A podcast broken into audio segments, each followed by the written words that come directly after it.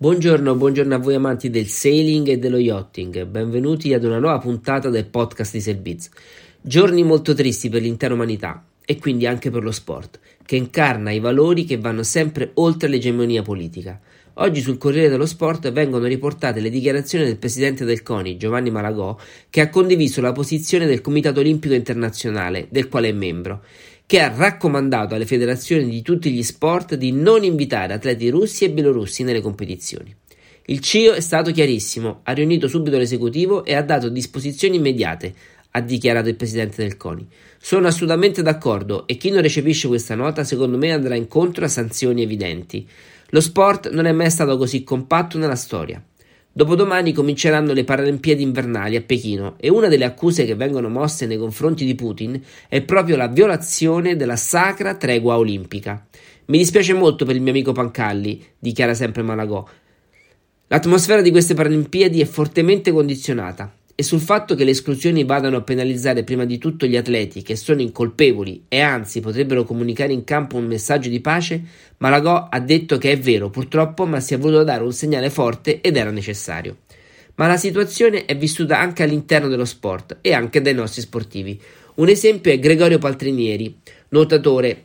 L'acqua è l'elemento fluido indivisibile per natura, i confini e le guerre riescono invece a dividere le persone.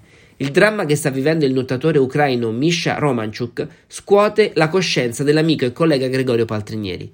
È una situazione assurda. Sto sentendo Misha ogni giorno. Abita in periferia di Kiev e ieri sera mi ha detto che si sta spostando perché l'allarme è arrivato fino alla sua zona. Sono molto preoccupato per lui.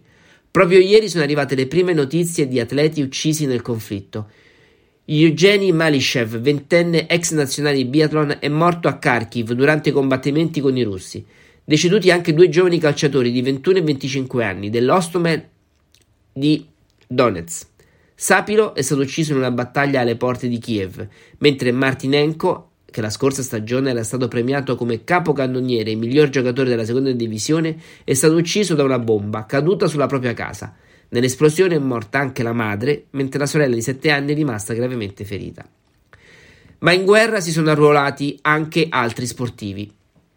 Si sono arruolati infatti i fratelli Klitschkov, ex campioni di pugilato, e l'ex pugile due volte campione olimpico Vassili Lomachenko.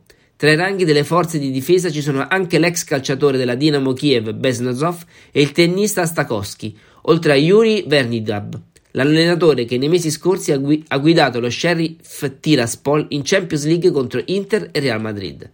Il nuotatore ucraino che a Tokyo ha conquistato l'argento dei 1500 stile libero e il bronzo negli 800 proprio alle spalle di Peltrinieri sarebbe presto a la lotta armata. Mi ha detto che vorrebbe arruolarsi, ha spiegato Greg, che con Romanchuk ha condiviso qualche anno fa un periodo di allenamento al centro federale di Ostia. Non è ancora strada a sparare in prima linea, ma credo che si stia mobilitando per questo. Mi ha scritto che vuole combattere per la sua gente fino alla fine. Il suo ultimo messaggio su WhatsApp è stato I will fight till the end. Combatterò fino alla fine. Paltrinieri ha descritto Romanchuk come un uomo dal forte senso patriottico. Gli ho detto mille volte di scappare, lo ospiterei a casa mia e si allenerebbe con me, ma vuole rimanere in Ucraina. Non posso immaginare come si sente in questa situazione. Posso soltanto comprenderlo, conclude Paltrinieri. Per questa puntata del podcast è tutto, ascolta Sail Biz anche su Spotify e iTunes. Buon vento marinai!